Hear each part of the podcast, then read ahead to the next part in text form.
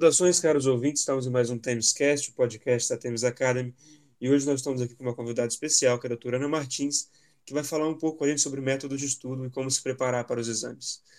Nós temos, como sempre, nosso convidado Henrique Varino, que é membro permanente dessa bancada.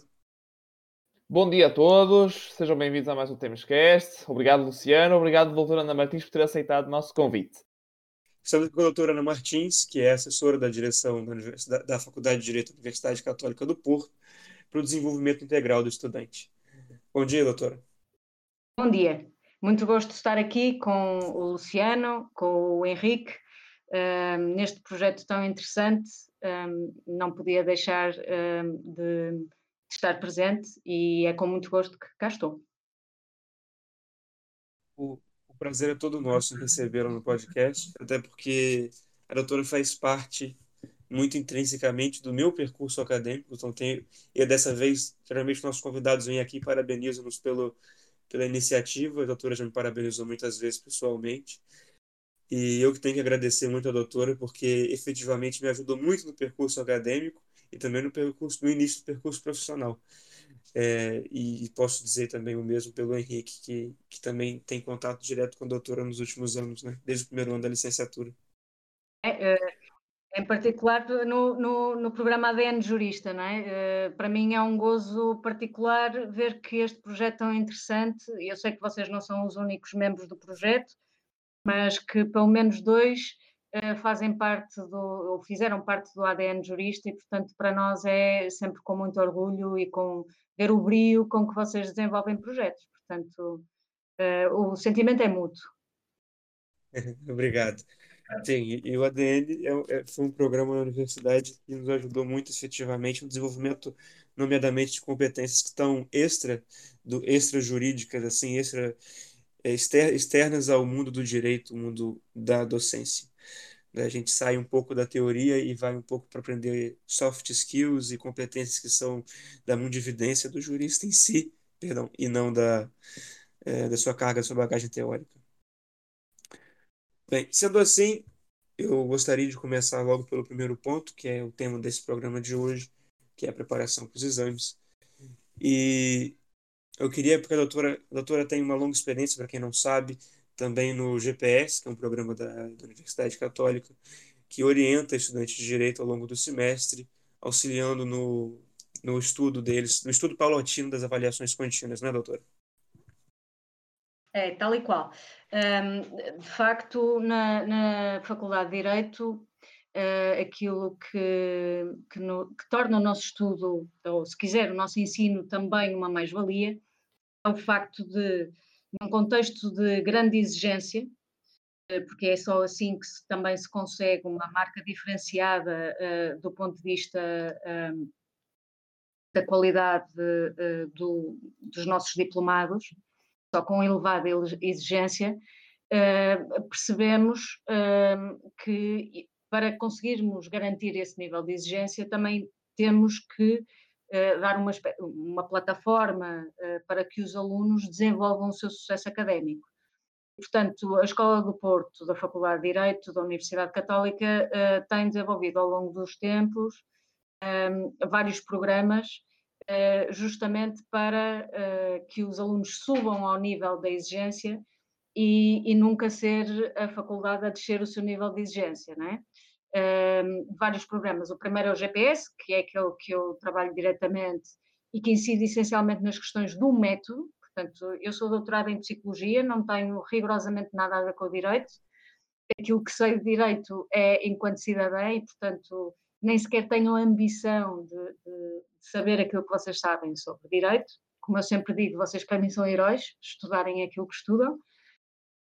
Depois há o programa de tutoria, e assim é uh, realizado por um docente designado ou vários um, e que conseguem em primeiro lugar fazer uma espécie de diagnóstico uh, daquilo que são os vossos uh, pontos fortes e fracos. O exemplo clássico é a resolução de casos práticos, não é? Uh, à semelhança daquilo que o professor Agostinho já, já fez referência num podcast anterior. Portanto, é relativamente fácil vocês perceberem que aquilo tem uma mecânica própria. A partir do momento em que identificam, conseguem perceber essa mecânica, depois é muito mais fácil expandir uh, na vossa capacidade e, regra geral, isso majora imenso as vossas uh, notas finais. E aí, de facto, é um docente de direito, não é? Uh, que não está ali para vos dar explicações. Uh, uh, quem, quem tem que tirar, tem, quando vocês têm uma dúvida, por exemplo, a direito internacional público, é sempre o docente de direito internacional público, é o vosso interlocutor. Aqui o que tem é uma espécie de acompanhamento, uma orientação, que vai desde a escolha das disciplinas a cada semestre, à tal identificação de, de, de, de falhas sistémicas que vocês estejam uh, a ter e uh, que só um docente de direito pode, pode identificar. E depois, nos últimos anos, também temos desenvolvido uma coisa que chamamos o laboratório de expressão, que tem essencialmente, porque é uma, uma componente crucial, quer do estudo do estudante de direito, quer uh, do ponto de vista profissional no futuro.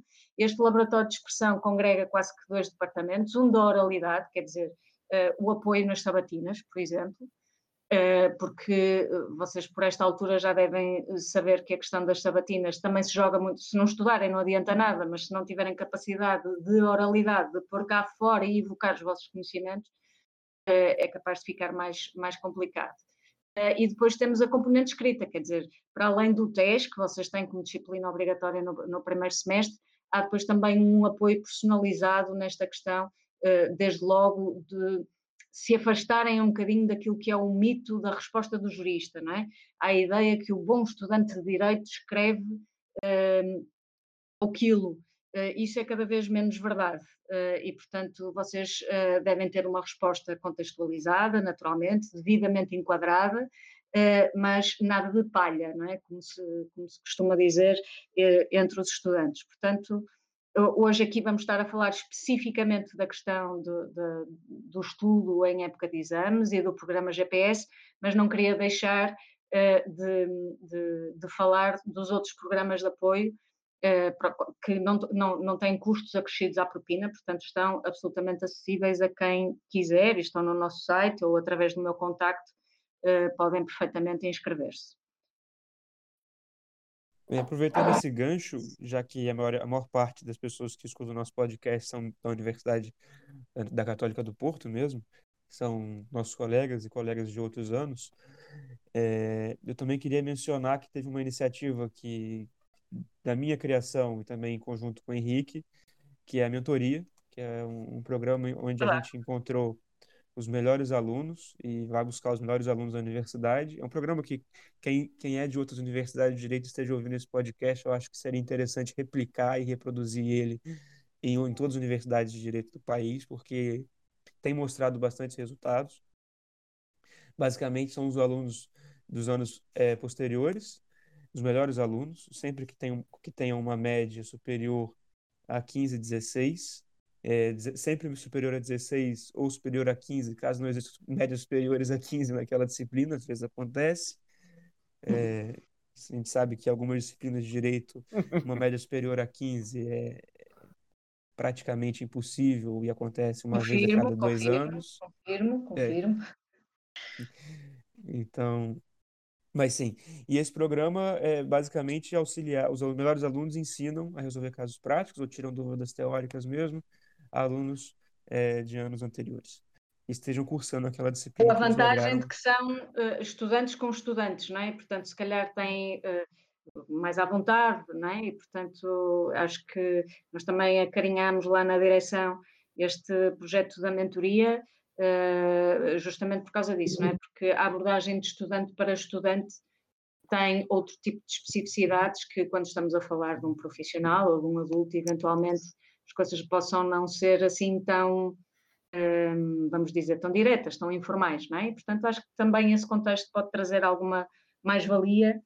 Também é uma forma de recompensar os melhores alunos, não é? Uh, e, e acho que esses, esses, esses reconhecimentos e méritos são sempre importantes.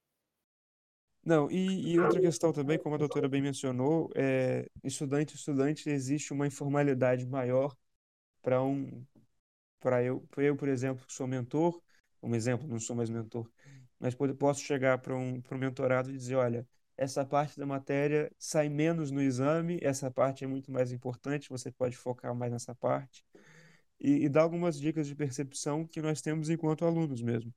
do que os professores dão mais ênfase porque é mais importante efetivamente para a nossa prática profissional, e do que os professores dão menos ênfase porque é uma coisa extraordinária no dia a dia do jurista.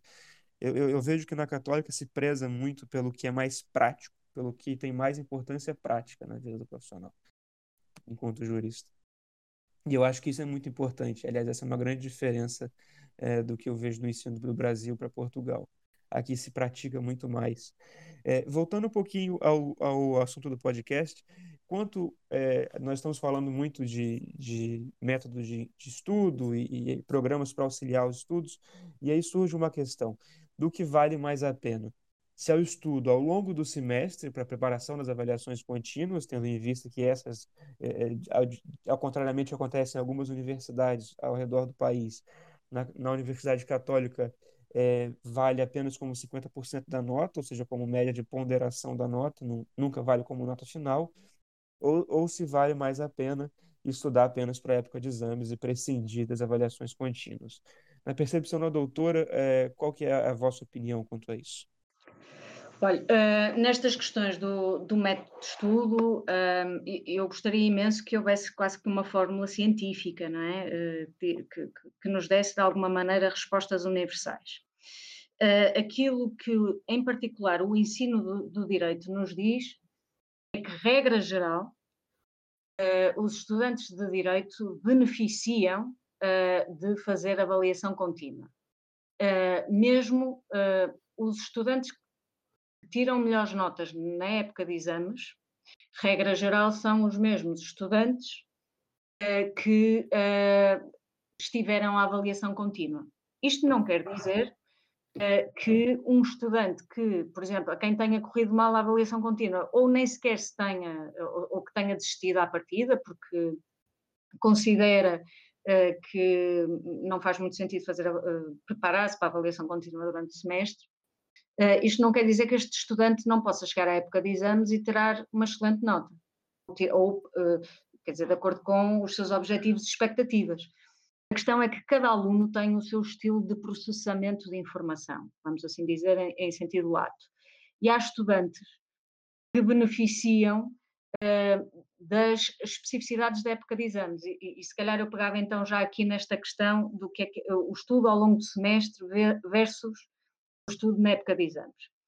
Uh, embora uh, nos últimos dois anos já, já existam uh, uh, as semanas de interrupção, ou seja, teoricamente uma semana em que se para para fazer avaliações, na verdade vocês, quando iniciam a semana de avaliações, uh, tiveram aulas na quinta ou sexta-feira uh, imediatamente anterior. Portanto, uh, de alguma maneira é uh, diferente daquilo que são as especificidades da época de exames, em que não há aulas e que vocês podem fazer um estudo mais prolongado e um estudo mais focado e um estudo mais uh, aprofundado de alguma maneira, porque têm vários dias, umas vezes mais, outras vezes menos, mas têm vários dias entre os exames. Um, há uma pequena diferença entre uh, o estudo ao longo do semestre e um, a época de exames, o estudo em época de exames, Uh, que, que parece uma coisa muito singela e muito pequena, mas que dita desde logo uma enorme diferença. É a quantidade de matéria, uh, não é? Uh, se nós identificarmos que nos testes, à partida, hão de ter umas oito aulas, é completamente diferente uh, do que terem uh, vinte e quatro aulas no final do semestre. Portanto, a matéria é muito mais uh, na época de exames, logo isto define também o tipo de perguntas que vocês vão ter. Casos práticos, à partida, vão ter sempre, não é? Mas há perguntas que surgem em exame que dificilmente, pela quantidade menor de matéria, podem surgir eh, nos testes. Uh, repare, uh, aqui quem está do lado de fora, uh, pese embora a minha experiência é trabalhar com os estudantes de Direito, regra geral, os programas das disciplinas têm vários ramos, não é? E nesses ramos, a regra geral, até costumam aparecer por, por uh, letras romanas, não é? Uh, Num, num teste, quando muito, aparece uh, o ramo um, ramo dois e ramo três, não é? Portanto, a maior parte das vezes as perguntas são muito específicas. Um, num exame, como de repente vocês têm cinco, seis, sete ramos dentro daquela, do programa daquela disciplina, já pode haver perguntas de interligação entre vários, entre vários ramos, ou seja, de alguma maneira, perguntas chapéu, não é? Que exigem uma perspectiva que, no caso dos testes, é mais difícil porque desde logo têm menos matéria. Portanto, só estas pequenas diferenças já ditam, regra geral, que vocês têm que ter abordagens diferentes de estudo, consoante estejam a fazer um teste ou a, a estudar para exame. Uh, é a mesma coisa, se quiser, podemos fazer aqui uma espécie de contínuo, não é? Uh, uma sabatina, um teste e um exame. A sabatina, até pelas circunstâncias específicas, não é? São perguntas mais curtas, uh, como nós costumamos dizer, uma espécie de roleta russa, na brincadeira, não é? Um, são tendencialmente perguntas de resposta uh, curta. Nos testes, como o registro é escrito, já pode não ser necessariamente uma, uma resposta tão curta, não é? Da mesma maneira, em exame, já uh, pode haver respostas de pergunta curta, ou no caso, perguntas de resposta curta, de média e uh, de, de largo desenvolvimento, não é? Designadamente os casos práticos. Portanto, só estas especificidades obrigam a uma abordagem diferente. Agora, sem fugir à pergunta, uh, a verdade é que a avaliação contínua é para vos ajudar na época de exames, para vos preparar para a época de exames. Quando vocês uh, abdicam da avaliação contínua, uh, estão a abdicar, de alguma maneira, um, do, de algo que vos ajuda, não é?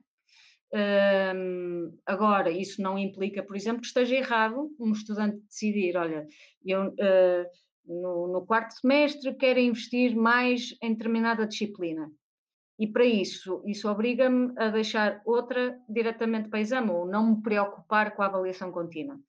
Se isso for estratégico, se for intencional, ok, o problema é quando isto é reativo, quando vocês acabam por abdicar fruto das circunstâncias, porque não planificaram bem o vosso estudo ao longo do semestre. Ok, doutora, desculpa fazer um, interromper nessa, nessa parte, porque eu tenho precisamente uma pergunta quanto a isso. É, então. E é uma questão que me surge muitas vezes. Vale a pena prescindir de uma, da, uma avaliação contínua de uma determinada disciplina para investir em outra? Depende de cada estudante. Como eu digo, se vocês querem fazer, por exemplo, um investimento muito grande em cumprimento e não cumprimento das obrigações, se de alguma maneira entendem que o tipo de estudo, o número de horas que precisam de dedicar a isso, é preferível investir nessa avaliação contínua do que outra que, por alguma razão, até antecipam que seja possível na época de exames, desde que isso seja intencional e estratégico, não há problema. O que acontece a maior parte das vezes é que isso não é estratégico. É simplesmente uh, uh, algo que vocês não conseguiram, uh, fruto de algo que não foi bem gerido.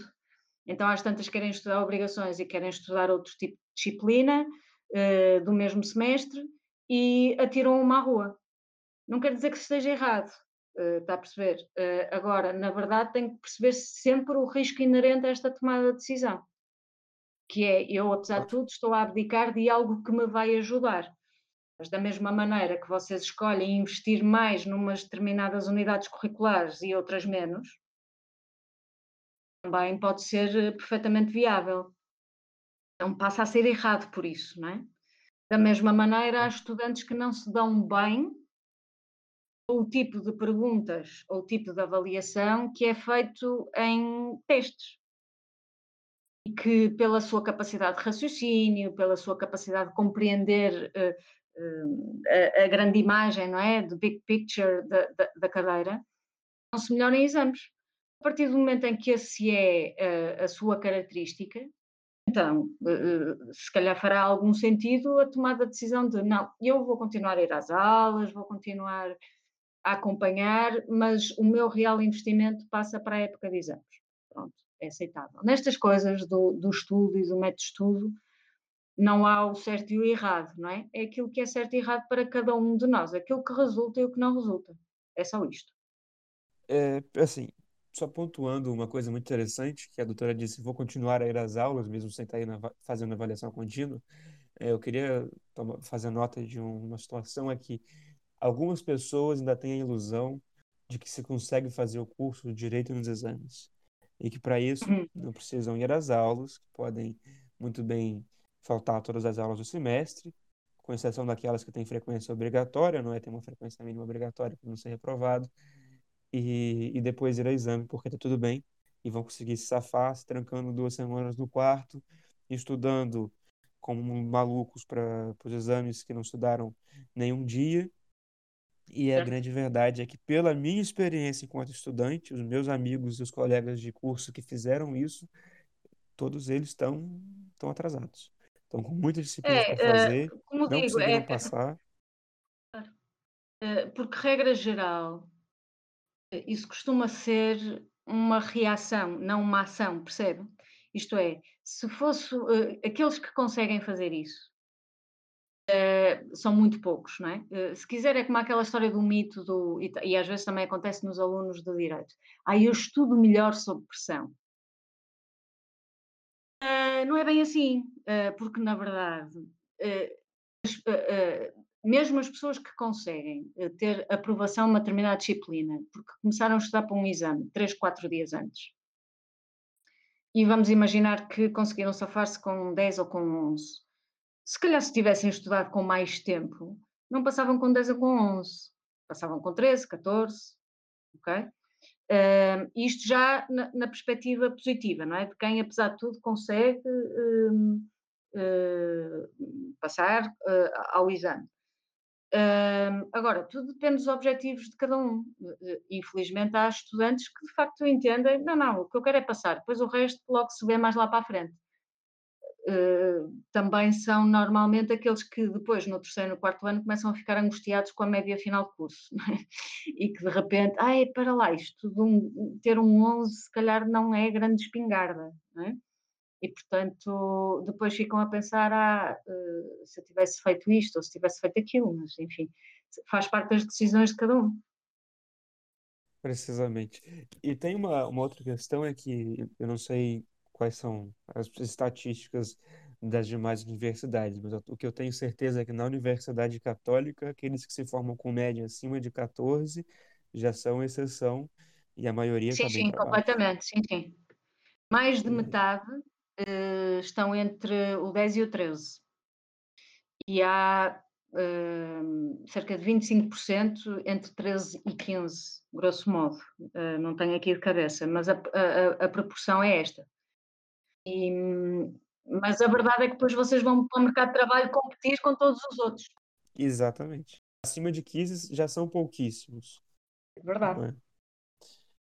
Bem, e aproveitando agora que a gente está falando um pouquinho de, de, estuda, de estudos e planejamento, é, como que se planejar o estudo para os exames?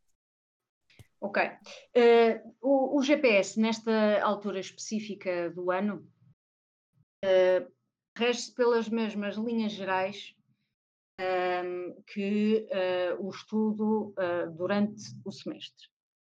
Uh, há uma diferença uh, entre aquilo que é eficácia e aquilo que é eficiência. Só para ilustrar, uh, vamos imaginar que uh, o Henrique ou o Luciano dizem: hoje de tarde uh, eu vou estudar Introdução ao Estudo de Direito. E se, durante a tarde, alguns entre as quatro e as quatro e meia, estudarem umas uh, dez folhas do livro do professor Batista Machado, um, vão concluir a vossa tarefa. Isto é, vão cumprir aquilo que se uh, autopropuseram. Estudar a Introdução ao Estudo de Direito, alguns durante a tarde. Isto é eficácia. Outra coisa é eficiência, que é nós olharmos para isto e dizer, ok, mas no dia vinte e três de dezembro, quando eu já sei que tenho daqui a menos de dez dias, uh, tenho um exame de Introdução ao Estudo de Direito, será que estudar quatro páginas durante a tarde ou dez páginas durante a tarde vai corresponder aos meus recursos e à exigência da tarefa? Logicamente, não, não é? Pronto. E, portanto, a questão da eficiência é com que objetivos, com que métricas e com que tempo. A questão da carga horária é sempre muito importante na estimativa uh, de uma tarefa, uh, tanto uh, no estudo ao longo do semestre, como ao longo uh, da época de exames. Porque ou das duas uma, ou vocês têm aquela abordagem vou dizer, pouco saudável, ou tendencialmente pouco saudável, que é, durante a época de exames, dormem oito horas e uh, acham que as, as outras uh, uh, dezasseis são para estudar e alimentarem-se. Um, esta questão da eficiência da, da carga horária, da estimativa da carga horária, é absolutamente essencial, porque a época de exames uh, é uma maratona. E quem corre uma maratona como um sprint, regra geral, uh, está, à terceira volta está encostado com dois de burro, não é? Portanto, vocês, se calhar, com esta abordagem das dezasseis horas por dia, um, só uh, comer, dormir e, e estudar, ali à segunda, terceira semana, quando uh, precisam ainda de fazer exames, estão completamente exaustos e já não, já não entra nada, não é? Portanto, a questão da, da, da questão da eficiência é absolutamente essencial. E então, há vários instrumentos para gerir estudo e planificar o estudo com eficiência. O exercício que eu costumo fazer com, com os estudantes antes da época de exames é pegar num, num planificador mensal e a primeira questão é colocar as datas dos exames. Uma das coisas que, regra geral, os estudantes ficam um bocado sentidos é quando eu lhes peço as datas da época de recurso. Mas, na verdade, isto não é porque eu não tenha crença nas capacidades dos estudantes. É tão somente porque vocês precisam ter a maturidade de olhar para aquilo que são os vossos recursos e perceber que, se calhar, esta tentativa de querer fazer tudo em época normal, se vocês tiverem um exame numa segunda, outro numa quarta e outro numa sexta, se calhar este exame de quarta está a prejudicar o estudo do de sexta. E só por aquela obstinação do não, não, eu tenho que fazer tudo em época normal, se calhar estão a prejudicar o estudo do exame de quarta e ao mesmo tempo o de sexta. Quando se calhar se mandarem o de quarta-feira, que está ali no meio entre segunda e sexta, mandarem diretamente para a época de recurso, se calhar estão a aumentar as probabilidades de fazerem o exame de sexta com melhores condições de sucesso, com tudo o que isto tem de sortilégio, não é? Nada destas coisas no estudo é garantido. Exato, doutora. Era uma pergunta que eu ia precisamente fazer agora, que é um hábito que eu já tenho desde o segundo ano, porque no primeiro ano, como são poucos exames, querendo ou não, os alunos do primeiro ano não têm assim essa maturidade ou esse pensamento, e nem devem ter, aliás. Mas a partir do quarto ano, quando se começam a ter muitos exames, eu, por acaso, agora no quarto ano tenho seis exames para fazer, eh, o que eu ia perguntar agora precisamente era isso, se valia a pena muitas vezes jogar alguns exames, passo a expressão, não é? Diretamente para recurso. Porque eu já me fui confrontado várias vezes com exames com matérias maçudas, complicadas, em que o intervalo entre eles era um dia, dois dias. Portanto, pelo que eu percebi do documentário da professora, esse, esse pensamento de articular as datas e fazer certos exames diretamente a recurso, pode ser vantajoso. Pode ser vantajoso. O que é que eu encontro nos alunos de primeiro ano, ou tendencialmente de primeiro e de segundo ano? Os de quarto já começam a tomar essas decisões, de maneira, porque já levam mais anos de universidade, não é? E, portanto, se calhar já têm uma noção mais concreta de uh, onde é que, onde é que, em que situação em que estão, não é? Quais são as variáveis em jogo. Os alunos de primeiro ano, para eles, primeiro e segundo ano, tendencialmente isto é tudo muito novo, não é? Portanto, a ansiedade de passar de duas possibilidades de fazer uma determinada disciplina para uma, que de facto é isto, não é? Quando abdicamos da época normal de uma determinada disciplina e manda diretamente para recurso, é isto que estamos a fazer, uh, uh, há que dizê-lo, mas uh, ficam muito ansiosos. Portanto, há pessoas que ficam de tal forma bloqueadas com esta ideia de que passo de dois para um, para uma hipótese, Um, que já nem conseguem estudar nada, uh, nem para o exame de sexta, nem para o exame de segunda. Portanto, uh, uma das coisas que eu sempre digo é que uh, eu gosto de trabalhar com adultos. Vocês são maiores de idade e tomam as vossas próprias decisões. O meu papel é dar-vos outros cenários e uh, obrigar-vos a pensar sobre uh, uh, tomada de decisão. Quais são as variáveis que estão aqui nesta tomada de decisão? E depois olhar para as características, para as circunstâncias, para a personalidade de cada um e também jogar, lá está, com, com o conforto que a avaliação contínua pode trazer. Se vocês têm uma avaliação contínua muito fraca de uma determinada disciplina, ou se calhar nem a têm, é importante ir jogando isto. mas tudo vai depender das datas, não é? Na verdade. E, portanto, eu não vejo problema nenhum em vocês tomarem essa decisão em função e distribuir por época normal e época de recurso, mas é preciso também ter alguma autoconfiança, o que na psicologia se chama percepção de autoeficácia, não é? A sensação que nós temos de, ok, eu consigo, consigo dar conta do recado em relação a isto. Porque se for uma pessoa, por exemplo, com baixa percepção de autoeficácia académica, vai entrar de tal forma em pânico que já não estou da coisíssima nenhuma, não é? E, portanto, exato, porque... Não... Desculpa, desculpa. Nada, nada, já terminei. Não, porque essa questão de facto é muito interessante, porque pela primeira vez que eu fui confrontado com, essa, com esse jogo de datas foi no segundo ano. Lembro-me perfeitamente que foi uma angústia muito grande de deixar um exame diretamente a recurso, porque eu tinha acabado de fazer o primeiro ano, não é? E, e tinha sempre aqueles três exames e tal, e logo ali levei com cinco exames de uma mesma fase, e para gerir as datas, eu lembro-me que foi uma angústia muitíssimo grande, mas tanto deu certo que nos anos a seguir eu fui repetindo a fórmula e, e tem é corrido é, é, bem da atenção.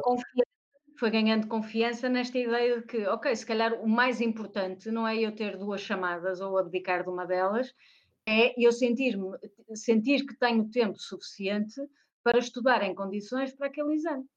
É ansiedade e angústia, é exatamente isso. Sobretudo alunos dos primeiros anos ficam sempre muito angustiados com isto e a maior parte deles, devo já dizer, que opta por, eh, por ir na mesma a todos, não é? Depois se corre mal...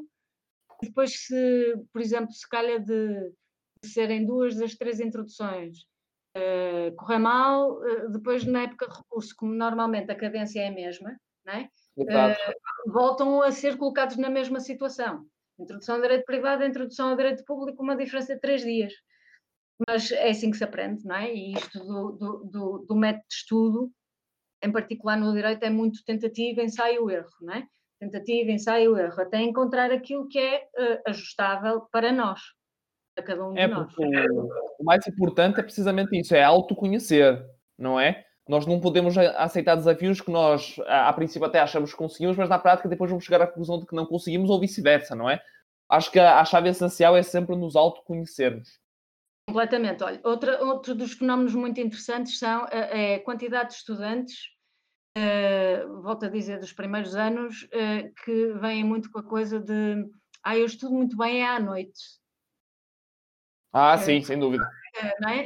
Uh, porque é, é romântico, de alguma maneira, não é? Há uma ideia mais ou menos sexy do que é estudar de, de madrugada.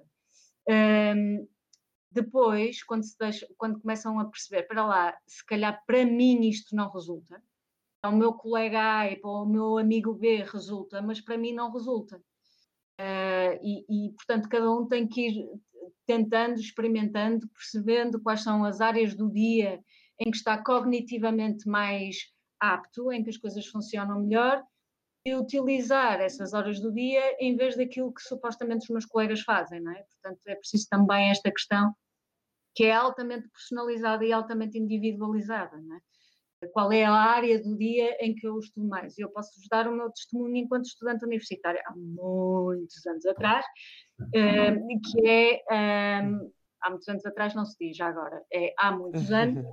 Exato. Exatamente. Ana Andrade vai puxar é, a sua orelha, doutor. É isso, tal e qual, mas não é assim mesmo, e por isso é que eu vou aqui investigar-me já. É, a mim, enquanto estudante universitária, se me pusessem a estudar para exames de manhã, era matar-me. Se me puserem a fazer trabalho de estatística, sem problema algum. Portanto, isto tem a ver com uh, o tipo de tarefa que é feito. É? Exatamente. Eu penso exatamente a mesma coisa. Eu nunca tinha parado há, de pensar há nisso. Há matérias que vocês, até pelo tipo de exercício, pelo, pelo, pela maneira... Quer dizer, não, não, há estudantes que t- não têm problema algum em estudar contabilidade de manhã. Mas se os colocarem a estudar D I P de manhã, vai ser um problema. Portanto, tudo depende aqui do tipo de estudo que é necessário. Exatamente, eu também penso exatamente da mesma maneira. Tanto que eu, como estudante, eu gosto sempre de estudar, em época de exames, das oito às oito. É sempre um, um horário que me apanhou do jeito, porque eu, à noite, sou muito mais produtivo para conversar e para desanuviar, para ter um pensamento mais de fala do que propriamente de leitura ou de escrita. E eu passei exatamente por esse processo de autoconhecimento no, no, nos primeiros anos da faculdade. Aliás, há, um, há, uma, há uma coincidência interessante entre nós, não é? Nos modelos latinos, Portugal, Espanha, até no Brasil, de que nós entramos na faculdade precisamente naquele, naquele momento da vida que nós estamos a fazer aquela transição de crianças, adolescentes, não é? Para a vida adulta. Então acaba por ser um processo de autoconhecimento que vem fundido, não é? Um autoconhecimento pessoal e também académico. Não sei se a doutora tem essa mesma percepção. Bem, perfeitamente. Uh, aliás, uh, se quiser, na, na semana de acolhimento aos novos estudantes, todos os anos, nós uh, fazemos várias apresentações uh, e, e, e em relação ao G P S, à tutoria, ao laboratório de expressão, uh, temos sempre esta questão de, de vos ir uh, alertando para determinadas coisas. E, e, e algo que nós gostamos sempre de alertar é que, e se calhar vamos falar sobre isso mais à frente, ou agora, como queiram, que é, uh, nós, não, nós na Universidade Católica não queremos ratinhos de biblioteca. O que é que isto quer dizer? Uh, o próprio doutor Agostinho Guedes diz, quem só sabe de direito, nem de direito sabe. Vocês precisam de todas as outras experiências de um estudante universitário, alguns entre os dezoito e os vinte e três anos, que implica sair à noite, implica ter atividades académicas, implica passar tempo com os amigos, experimentar, experimentar, experimentar, conhecer, conhecer, conhecer, fazer outras coisas. Não só por uma questão de equilíbrio e de saúde mental, mas também para terem a tal experiência que depois, mais à frente, na vossa vida, vos vai dar maturidade, vos vai dar capacidades relacionais para serem melhores profissionais e também melhores cidadãos, não é?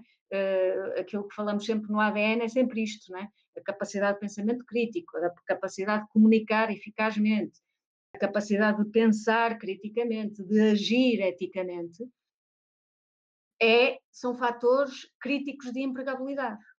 Portanto, vocês quando estão a trabalhar estas experiências, ao mesmo tempo estão a preparar o vosso futuro. Qual é a questão? É o equilíbrio, sempre, não é? Que é... Uh, vamos, vamos retirar este contexto de pandemia, não é? Uh, ir sair às, às noites académicas é importante, ir ao cinema é, é importante, o estar no café e conversar com os amigos sobre política é importante. Uh, tudo isto pode ser feito desde de forma equilibrada. Eu queria fazer um pequeno adendo, é, uma coisa que, que eu tinha uma, uma ideia, talvez um romance romântico do como seria a universidade, e de que eu teria que ler muitos livros interessantes. Infelizmente, os livros que eu ando lendo são só de doutrina, mas a verdade é que falta muito no estudante de, de, de direito literacia. Exatamente. Falta literacia, não, não jurídica, falta literacia política, falta literacia econômica, literacia um, um, de ler romances, de ler ficção. Falta leitura. É, é, é um, uma falha dos estudantes de direito que eu identifico sempre. E converso muito com os estudantes que, que também leem bastante. E, talvez eu leia, leia demais o que não deva ler, não é? Deve-se ler mais doutrina. Isso, isso não existe, isso não existe. Mas... Uh, eu aí já tenho tendência a ver o copo meio, vazio, meio cheio em vez de meio vazio. Uh, e, eu trabalhei grande parte, eu estou há vinte anos na universidade, e grande parte destes vinte anos trabalhei para todas as faculdades, ou seja, para todos os cursos. E se o Luciano acha que uh, falta essa literacia nos estudantes de Direito, há de ver nos outros cursos. Porque, desde a maneira... Uh, não, olha, vou-lhe dizer, é muito simples. Eu, eu, ainda no outro dia falava isto com um docente aí da, da nossa faculdade, que é, se calhar, de facto, hoje em dia, lê-se menos, por, por outras razões. Eu não, não vou estar aqui com, com, com uh, aquela coisa do antigamente é que era bom, nada disso. Sim, sim. Acho que há outras razões para isto, não é? Mas agora lê-se menos, lêem-se menos livros, vamos assim dizer. Uh, e aquilo que eu digo, por comparação com os outros cursos, é sempre isto. Se calhar nos outros cursos, uh, um estudante pode acabar uma licenciatura de três ou quatro anos, sem nunca ter um, lido um único livro, e no final ainda diz isso com orgulho. Até pode acontecer com um estudante de Direito acabar os quatro anos de licenciatura sem ler um único livro do princípio até ao fim. Mas tenho a certeza que não o vai dizer com orgulho. Percebe isto?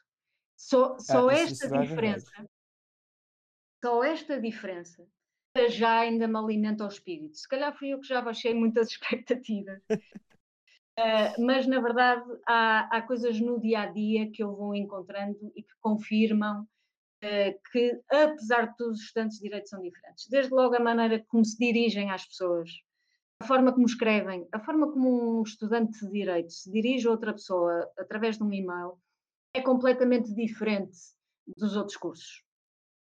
Uh, têm tendência a ter um léxico muito mais abrangente, têm uma capacidade de, de escrita também claramente superior e pessoas, por exemplo, que docentes de Direito, que, como sabe, alguns dão aulas noutros cursos, confirmam esta minha percepção. Portanto, eu aí, como é que vocês costumam dizer no Direito, não é? A doutrina diverge, não é? Por um lado, confirma essa sua ideia de que há falta de literacia, de facto. No caso do A D N, nós trabalhamos muito a literacia política, no sentido abrangente do termo, a literacia mediática e a literacia europeia, mas podemos falar de outras coisas, não é? Da questão da economia, de, de, de perceber que há alunos que ainda andam um bocadinho alienados sobre o mundo em que vivem, não é? Mas eu tenho esta reserva sempre. Apesar de tudo, os estudantes de Direito reconhecem com mais facilidade que isso é um problema. Enquanto que os outros, se calhar, não reconhecem isso como um problema, o que para mim é particularmente mais grave do ponto de vista pedagógico. Exato. Saber que, que temos um problema é sempre melhor do que não saber. Claro. Ainda que e não que tenhamos solução. Orgulham, está a ver? Estufar, é a história do, do, do, do poema, alegadamente, do Bertolt Brecht, que é o, o, o analfabeto político, que é aquela expressão do estufa ao peito com a sua ignorância, não é? Portanto, há pessoas que acabam uma licenciatura de três ou quatro anos e ainda se orgulham. Eu nunca li um livro na faculdade, como se aquilo fosse de facto um mérito. Uh, o estudante de Direito dificilmente dirá uma coisa dessas. Até pode acontecer, mas não, usa, não diz isso com orgulho. Eu acho que acontece, principalmente entre os dez e os doze, ali na de média, né, de média final. Eu, eu, eu ainda sou de uma, de uma percepção mais pragmática da coisa, de que há pessoas, sim, que fazem o curso através de, de, de apontamentos, se fazem bem feito, pronto. Aí já é claramente ah, uma questão, como diria o professor Agostinho Guedes, quem faz o curso dando por resumos tem uma nota resumida. Excelente, uh, sempre aquela uh, sagacidade do professor uh, Agostinho Guedes, a capacidade que tem de, em poucas palavras, sintetizar uma ideia, uma ideia complexa, é exatamente isso. Uh, eu, eu, se calhar, no, nos alunos de primeiro ano, uh, eu ainda vou na ideia de que eles ainda não perceberam muito bem uh, que não há maneira de fazer o curso de Direito passando ao lado uh, dos livros. Passar ao lado do professor Batista Machado, passar ao lado de, de, de, do livro do professor Mota Pinto, do professor Roster, é muito difícil.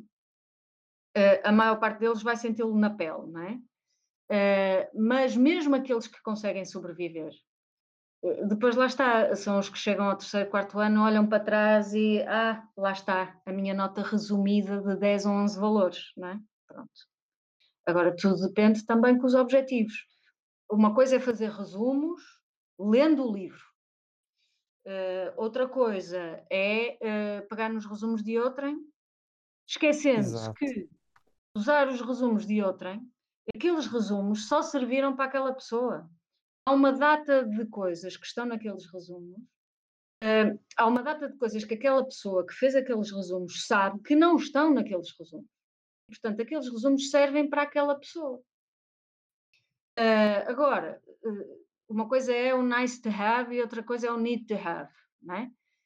Claro que se de repente não tem uma hipó- não tem hipótese e só tem um dia para estudar para um exame, remédio, não é?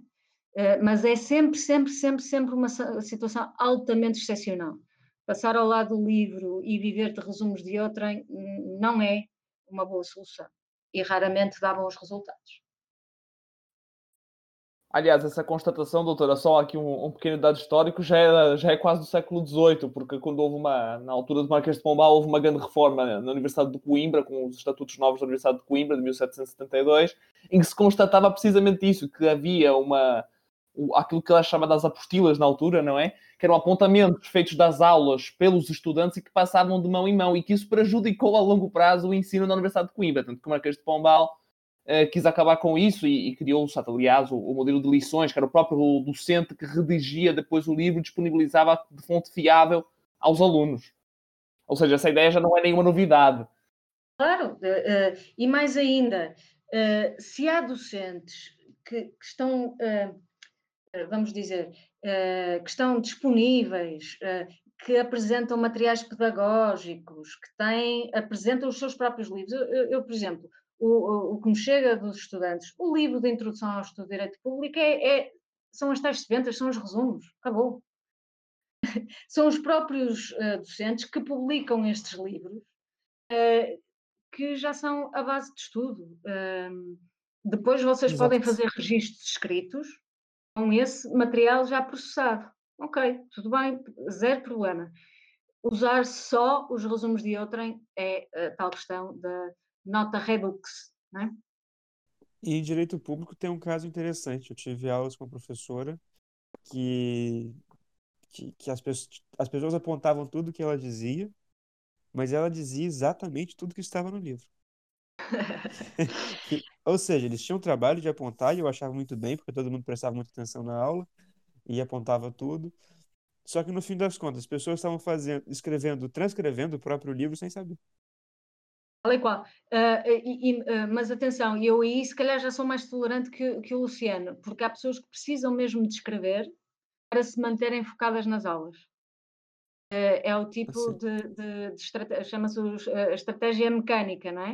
Uh, enquanto eu estiver a escrever, eu vou-me conseguir manter focado na aula. Pronto. Mas, mas é um exemplo paradigmático de, daquela quase obsessão que, que, que os estudantes têm pelos apontamentos, pelos resumos, com a ideia que assim já não tem que ir ao livro. Mesmo que isso seja uma transcrição, quase ipsis verbis, daquilo que, que está no livro. Né? Nesse caso, era quase mesmo, quase ipsis verbis do que estava no livro. Claro, tal e qual. Bem, é, não sei se a doutora gostaria de fazer alguma consideração final, a gente já está chegando ao fim do podcast. Eu acho que batemos aqui as, as, as principais uh, questões. Eu só queria... Um, falar sobre um, um terceiro tópico e que, que de algum modo já foi, uh, já foi falado na questão da, da conciliação entre o estudo e o lazer. A questão do G P S e da eficiência é justamente para isto, para uh, vocês se libertarem, uh, conseguirem fazer as vossas tarefas enquanto estudantes com a maior eficiência possível, para se libertarem para os outros contextos e quadrantes da vossa vida. Um, é muito importante que vocês tenham atividades extracurriculares. É muito importante que vocês conheçam o mundo. É a tal literacia política que vem de polis, não é? Não é estritamente partidária, mas é o conhecimento do mundo e do mundo à vossa volta. Saiu há dois dias no Observador mais um excelente artigo do doutor Agostinho Guedes, que também é, é co-coordenador comigo do, do programa A D N Jurista, e em que ele, se não se importa, fazia aqui uma citação deste... deste Deste, não, deste artigo. Por favor, eu também estava pensando em fazer a citação da, da, desse artigo. Estava pensando em parafrasear algo, professor, mas por favor. Um, um autor designou juristas como os especialistas da clareza. Esta é a citação. E, e na verdade é muito difícil vocês ganharem clareza sobre o mundo se não conhecerem o mundo. Não é? Por isso também está lá escrito. Por essa razão, e passo a citar, a capacidade de ler o contexto potencia o conhecimento técnico-científico de um jurista, independentemente da profissão jurídica que escolha. Em outras palavras, o conhecimento do mundo à nossa volta não faz só de nós melhores cidadãos, como majora a nossa empregabilidade e carreira. Esta capacidade de leitura do contexto, da comunidade barra polis, tem um nome, literacia política no seu sentido lato. E, portanto, é, é, para tentar explicar que tudo o que ocorre fora do contexto estritamente técnico-jurídico é também importante. Um, hoje em dia, uh, e deixo também aqui um alerta, também está em voga utilizar a expressão soft skills, não é? Eu uh, faço desde já um disclaimer, eu, eu fiz investigação, uh, a minha, eu sou doutorada em psicologia, sou psicóloga, fiz investigação neste domínio e tenho sérias reservas em relação à cientificidade do construto, não é? Uh, desde logo que é difícil dar validade científica a algo que é definido por oposição, não é? A expressão soft skills é quase que um chavão que nós temos para dizer tudo aquilo que não é técnico, não é? Agora, na verdade, tem claros problemas de cientificidade. Repare, na psicologia e nas outras ciências, não há nada que possa ser chamado científico que não possa ser medido. E os instrumentos que existem para, teoricamente, avaliarem soft skills, vamos dar um exemplo, capacidade de trabalhar em grupo. Regra geral, eu não conheço nenhum instrumento que tenha validade científica suficiente. Há para lá uns critérios, cujo detalhe eu não vos vou amassar, mas que, grosso modo, estes instrumentos ditos de avaliação de soft skills, aquilo que vos dão é a mesma fiabilidade que a medir a altura com uma balança. Portanto, isto diz-nos logo que, do ponto de vista científico, soft skills é, é algo muito questionável, não é? Diz-me, ah, mas toda a gente fala sobre isso, pois fala. Uh, há muita gente a viver desta, deste negócio de, de, das soft skills. Por outro lado, em particular o, o programa A D N Jurista afasta-se por completo deste paradigma das soft skills. Uh, também porque, regra geral, uh, os soft skills são associados a uma, uma metodologia chamada de coaching, que também tem outros sérios problemas, mas que se caracteriza por isto. Uh, regra geral, por coisas que são uh, adquiridas de forma muito instantânea e espontânea. Uh, um exemplo muito concreto, sem querer entrar em grande detalhe na, na, na questão do A D N.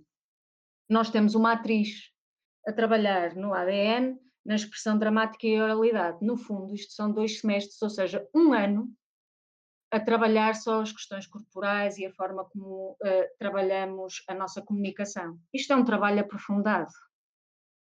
Há cursos, até por instituições mais ou menos de vão de escada, que vendem a ideia do venha um dia num workshop e aprenda a falar em público. Isto só tem um nome, chama-se venda da banha da cobra. Porque nada daquilo que é adquirido espontaneamente, superficialmente, se mantém ao longo do tempo.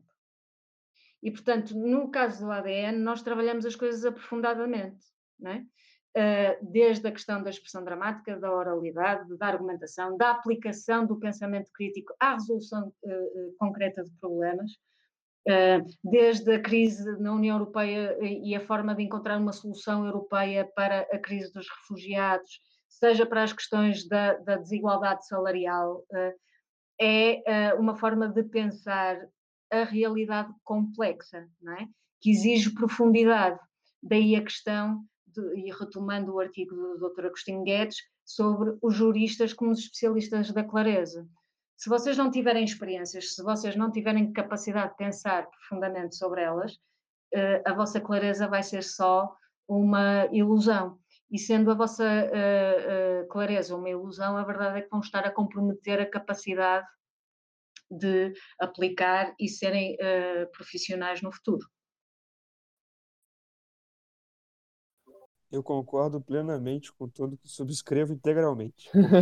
Eu tô mais. Muito do que se chama, principalmente oratória, eu vejo que a oratória hoje é vista como uma soft skill. Não é. É claramente uma hard skill. Uma pessoa treina é, a vida tá inteira para falar bem em público. A é vida qual. inteira. É, é como dizer, uh, inglês é uma soft skill. Tá bem. Não, não é, é, não é. As línguas em geral não são soft skills. Não. Nenhuma língua é soft skill. Uh, agora, mas estão a perceber esta ideia de que definimos uma coisa só por oposição, não é? Uh, é sempre mais fraca. Portanto, eu tenho, fiz logo o disclaimer, não é? Tenho uma embirração científica com esta questão dos soft skills, mas percebo pessoas de outras áreas para uma, um auxílio de linguagem, um uma muleta de linguagem, digam uh, soft skills por tudo aquilo que não é técnico, pronto. Sim. Mas, mas daí atribuir-lhes grau de cientificidade e que aquela coisa existe mesmo, uh, vai, vai uma grande distância, não é? Pronto, isto eu, na verdade, para... eu tenho, eu tenho uma visão semelhante da doutora. Eu até acho que o termo soft skill, na verdade, é mais no sentido daquela, aquelas ciências, apesar de não serem...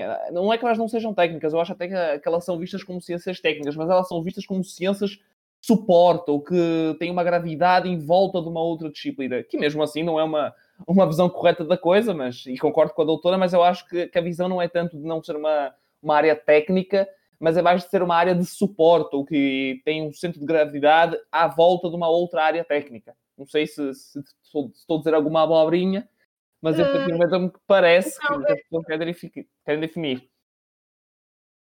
Eu acho que quando falamos de comportamento, porque uh, quando falamos de soft skills, há também este argumento, às vezes até na academia, dizer assim, ah, mas as soft skills são comportamentos, portanto também não precisamos de grande evidência científica.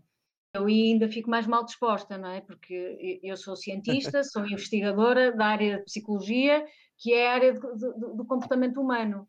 E tudo aquilo que são construtos e conceitos da psicologia só são uh, cientificamente validados quando uh, há regras universais que justificam aquilo, não é?